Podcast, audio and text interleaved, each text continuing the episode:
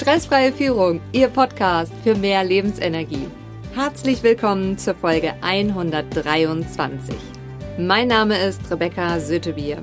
Ich arbeite als Unternehmer und Führungskräftecoach und Trainerin. Jede Woche bekommen Sie hier eine anwendbare Trainingseinheit.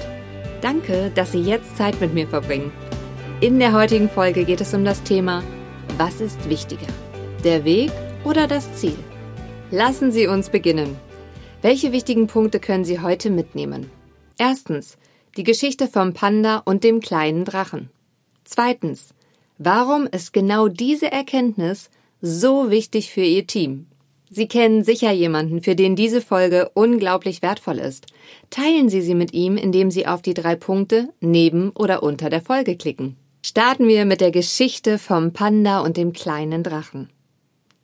Der Panda und der kleine Drache sind auf dem Weg zu ihrem nächsten Ziel. Sie durchqueren nach dem letzten Abenteuer gerade eine Landschaft, die ganz ruhig ist. Der große Panda fragt den kleinen Drachen, der auf dem Rücken sitzt, was ist wichtiger, der Weg oder das Ziel?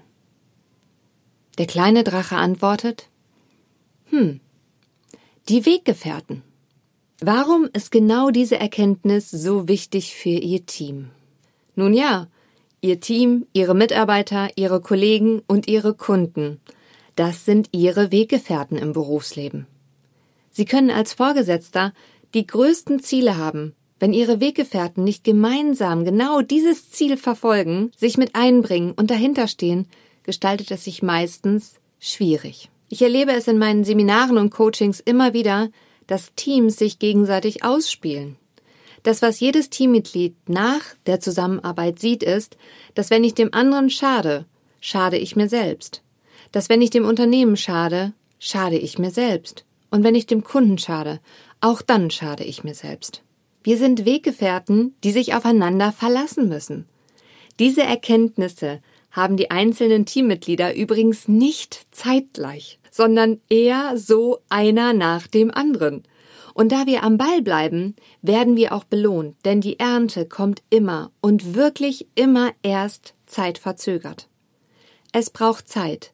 Wir sehen die Samen und pflegen es so lange, bis sie aufblühen. Es ist für den einen oder anderen ein langer Weg, bis er sich durch die Samenschale tief verwurzelt hat und dann durch die dicke Erde an die Oberfläche kommt. Die Grundvoraussetzung dafür ist die vorherige Überprüfung, ob der Boden, auf den der Samen fällt, gut ist oder ob es sinnvoll ist, den Samen auf einen anderen Boden zu pflanzen. Lassen Sie mich ein Fazit ziehen.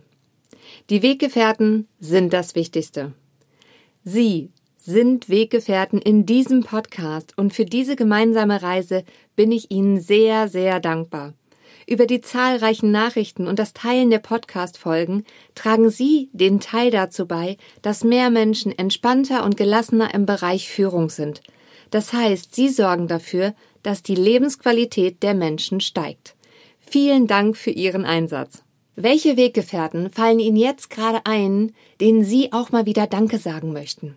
Es ist immer wieder auch notwendig und sinnvoll, für die eigene Entspannung und die gelassene Führung zu überprüfen, ob das, was Sie weitergeben, auf guten Boden fällt.